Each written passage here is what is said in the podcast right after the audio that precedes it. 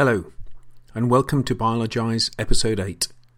In this episode, I will introduce you to flocking as a business biomimetic technique to help you tackle complex change in systems with multiple leadership and to help you create high-performing teams. Any system where there is more than one person, one organisation location, more than one business unit, or more than one partner organisation, there are rules of interaction.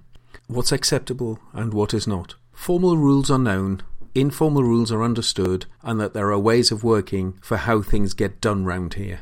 A pragmatic approach is impossible to achieve as each person comes to the conversation with a different set of expectations, a different knowledge base, and different understanding about what's important and what is not.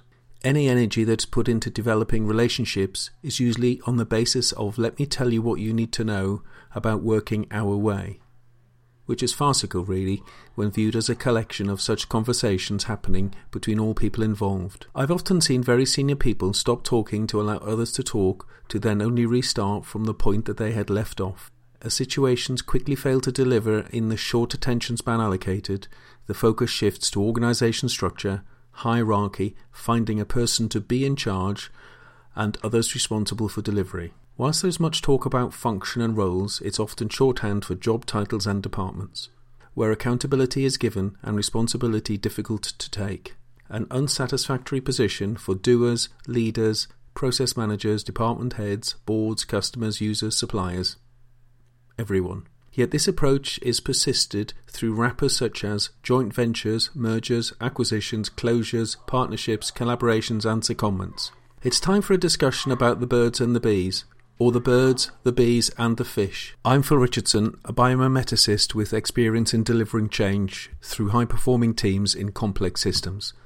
This podcast is based on a true story, a story from the natural world. Flocking is a business biomimetic technique that can be used to unpack the complexity of the current situation and provide a way to reimagine a new set of flocking rules for the future that will improve performance. This podcast will share flocking as part of a leader's toolkit to help you create high-performing teams. Let's look at building the model. I'd like to start in nature, where there are great examples of how complexity has been solved. By exploring these situations in a biological context and then translating them back to a business context, it's possible to come up with a new model that can help solve complex business problems in an innovative way. The consolidation of the flocking biological model was created by examining a number of group-based biological systems. These were flocks, shoals and swarms. Whilst each has distinctive characteristics, there were common themes. The characteristics of the different groups were identified using a set of seven questions. What is the context of the system? How does the system operate in that context? What are the distinct features of the system? What are the benefits or results of the system in operation? What could be distilled as the key points of principle? Are there any immediate insights? What match exists to the existing business issues? The last question only being asked after the previous six had been explored. Examining the answers to the six questions, the biological systems of flocking, swarms and shoals were consolidated into a number of themes which were rules, patterns, programmed responses, groups, protection, leadership, integration and coordination. The flocking model highlights the integration and coordination between individuals of the same species. Good examples amongst birds include the starling, Canadian geese and swallows. Many are familiar with the mimetians in starlings.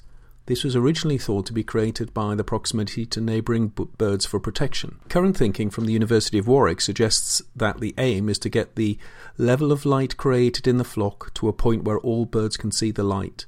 The purpose of mimetian is thought to be for information exchange between the birds. Every bird gets a degree of light and the optimum opportunity to share and learn information. Some fish, such as sardines, exhibit similar behaviour as they swarm in shoals. This interaction has a number of attributes such as protection from predators and in reproduction behaviour to attract mates.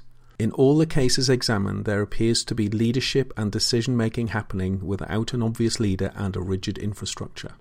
These examples of leadership and change are translated into rules and behaviours for business, such they can operate effectively without traditional leadership and management structures. Typically, management is hierarchical.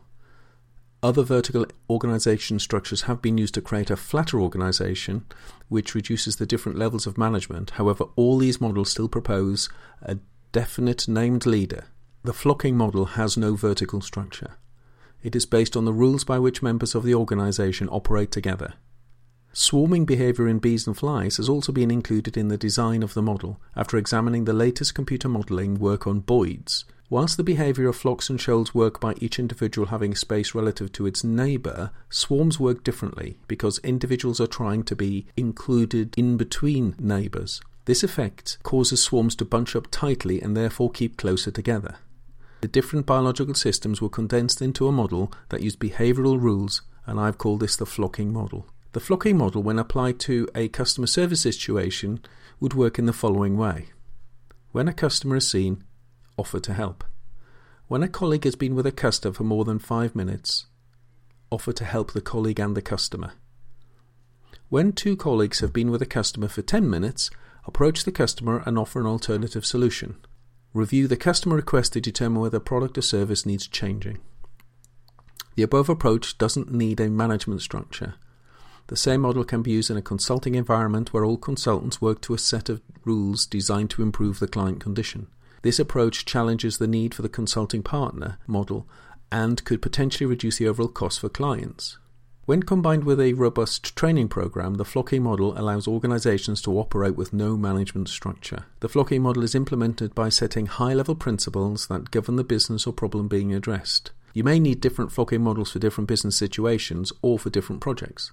What matters is that the rules are set as part of the customer engaging process. It's important to note at this point that the rules are not business rules for process management, they are behavioural rules. Depending on the level of complexity you face, it'd be possible to build a flocking model algorithm to constantly improve the quality of the model's application. These rules are encapsulated in a set of processes which are fully focused on delivering value for the customer, however you define the customer. The flocking model is part of the Infinity context-free process framework that I developed to help senior leaders grapple with complex change, strategy and innovation. It is used in combination with traditional management models and concepts to deliver change, improvement and breakthrough innovation. The model provides a set of tools for leaders working with complexity to help make sense and drive new ways of working that can adapt and respond to the changing situation. When looking at behaviour models, such as flocking, I am often asked about structure. Do you still need it? The answer is often no. Going forward, I'm going to use flocking as a way of describing people working together. Later in this podcast, I will explore the model and how to apply it. I imagine you are already starting to think about asking questions such as, are members free to come and go? What is the contract between members? Is there a contract or is it simply based on a set of rules? I think there is more to it than this, as a flock is built on the fundamental instincts of survival. So if the flock means the better survival of all concerned, it is a good model to use. In this sense, it doesn't matter who the members are or that they are from the same species. What matters is they all have the same reason for being there. So what are the reasons for people, organisations or groups to be in the room? Is the reason for being there having the same objective? I'm not really sure. In the flocking model, it's important that each individual has space so they can be fully effective in the flock. It is space, energy, time, information, substance, and the behavioural structures that make up the flock. You may be asking, if flocking in nature, flocks contain the same species, how would it work when there is multiple species? Obviously, as humans, all members of a team are the same species, but they'll often come from very different cultures. And if the culture is different, the behaviours will be different, which means that the members of the flock will behave as if they're from different species. So will flocking work for me, my department, my team, my company, my organisation? Well, I think it comes down to purpose. What matters most of all is that every member of the flock is there for the same purpose. In a work context, that can be the same as bringing not only different people, but different cultures together, which is typical in joint working or systems working. The species is the same, but the basis on which people have been working together could be very different. It's unlikely that the members of a joint venture or system will agree to follow the flocking rules of one organisation. It's also extremely unlikely that working of the flocks, whether written or unwritten, use the same words, yet they mean very different things. Therefore, the flocking conundrum is about rules and about meaning. System working will require a new flocking model that is will be different to the flocking models that might exist within an organisation. Flocking rules could be known as rules, but they could be buried as values and they could manifest as traditions. And the combination of flocks together, the rules will determine how the flock works or doesn't. So when creating a new flock, it's important that you uncover all the behaviours and traditions, the languages and how they manifest. If this is not done, the flocking is likely to be less successful and the team will become extremely frustrated, as will you. Flocking has a key role to play in leadership and the development of high-performing teams. In team management, it used to be very straightforward. There was a boss and this boss had a job to do. They either had many workers doing the same job for them and they managed the team or workers, or all the workers had different jobs to do, but when you added all those jobs up, they added up to the job the manager was being paid to do. Some managers were called managers, others were called chief executives, but essentially it was the same model. Then the internet happened and it wasn't as straightforward anymore. People are expected to self-manage, to manage others they don't line-manage, to work across departmental silos and organisation boundaries, and to collaborate or partner. And using the old management model, this is essentially unmanageable. It doesn't really work.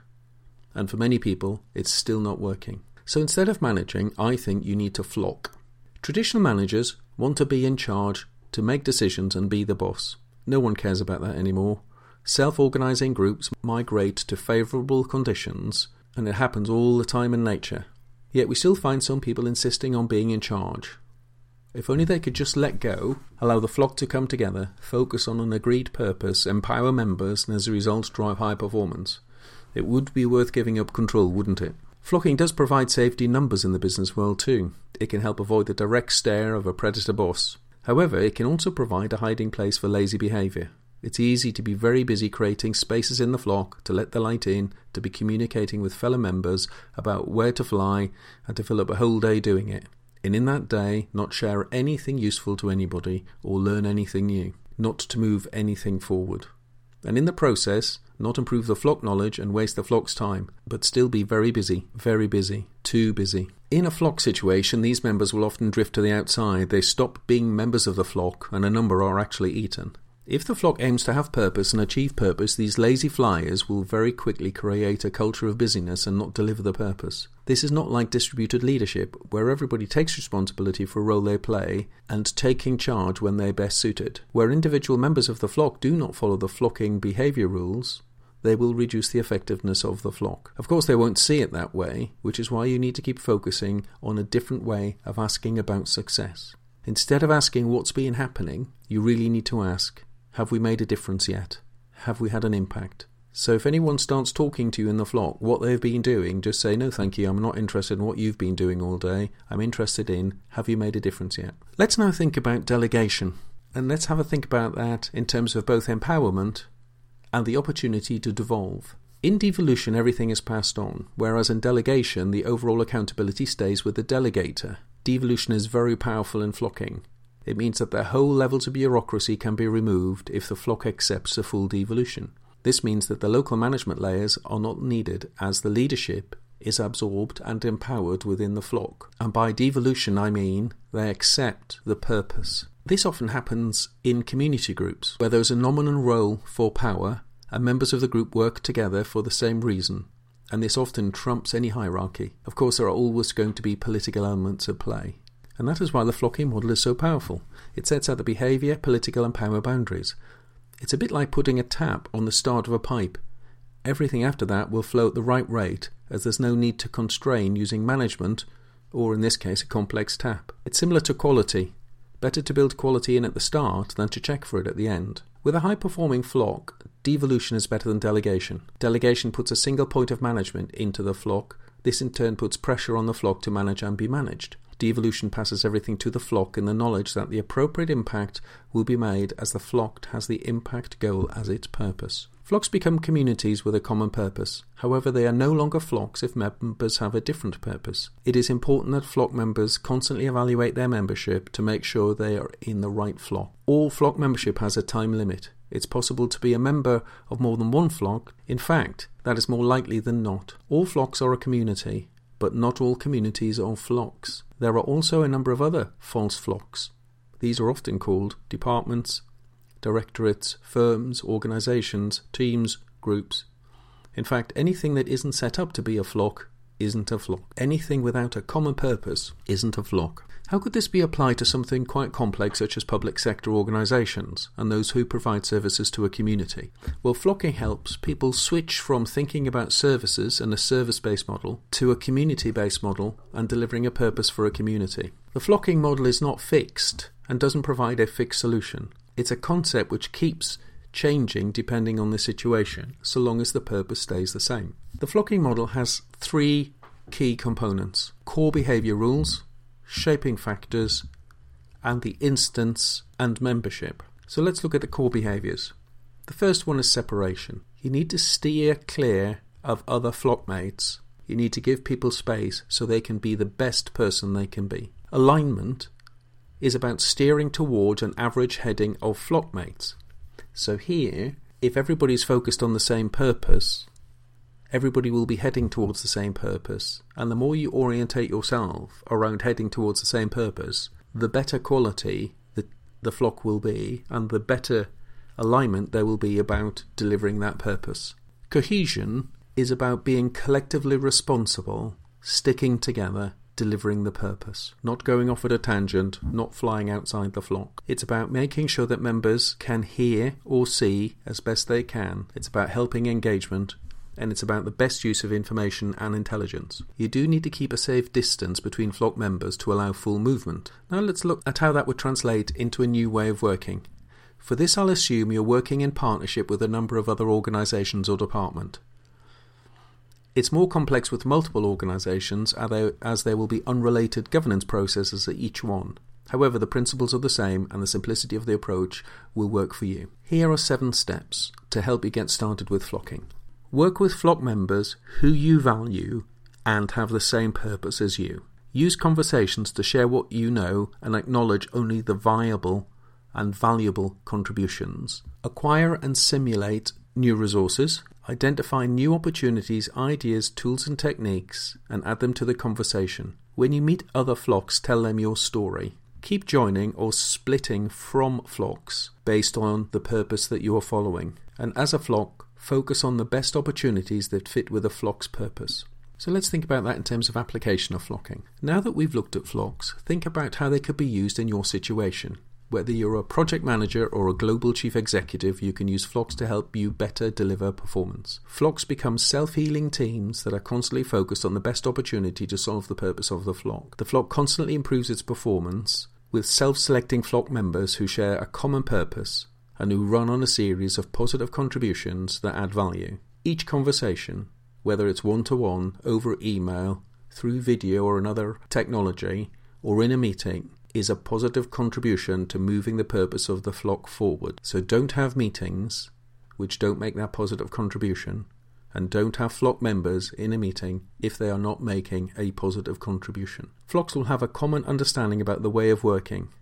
They'll have access to the appropriate tools and techniques and spend time making sure they're getting the most from the situation. It's worth remembering that membership is not permanent, as flock members flow in and out of the flock to be best aligned for their role and the value they create. New flocks are created as flocks get too big or a new flock purpose is identified.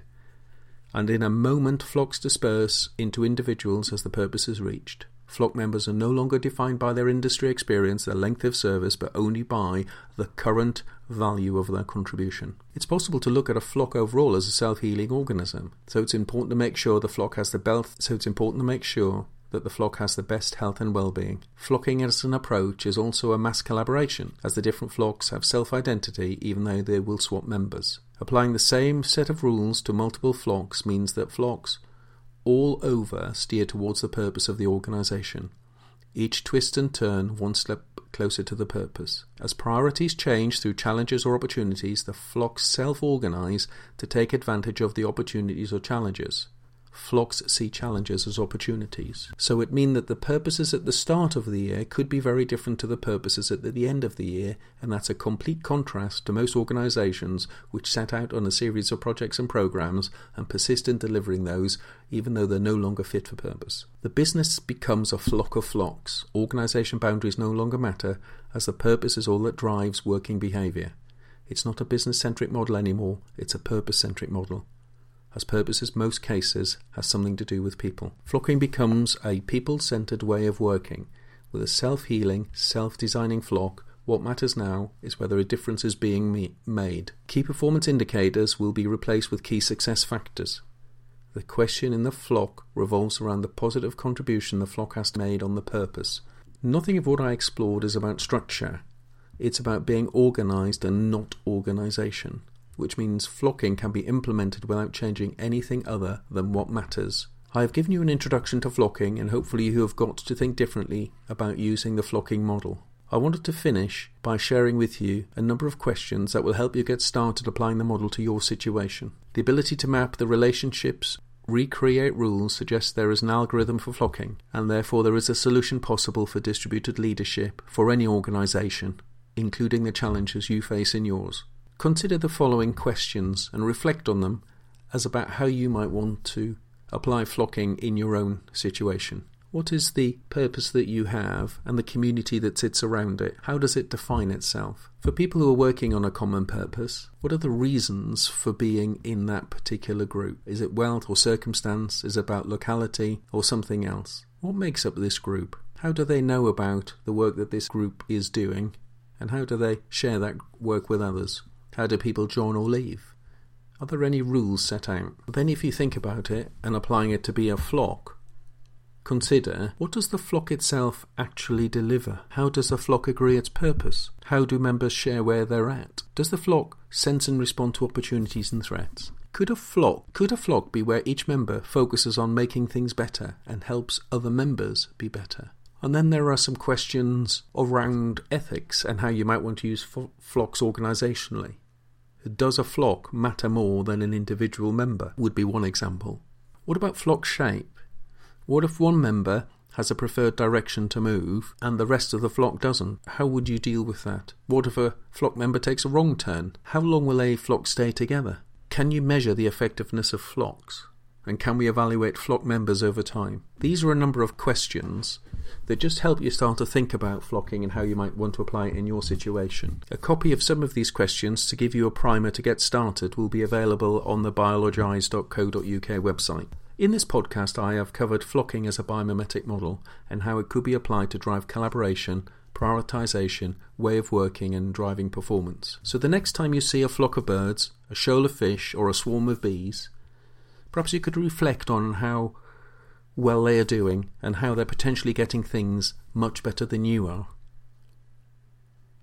Or perhaps you could reflect on the flocks that you've set up in your situation and reflect on the performance improvement that you've seen as a direct result of doing that. Thank you for listening, and I look forward to talking to you next time with another business biomimetic model.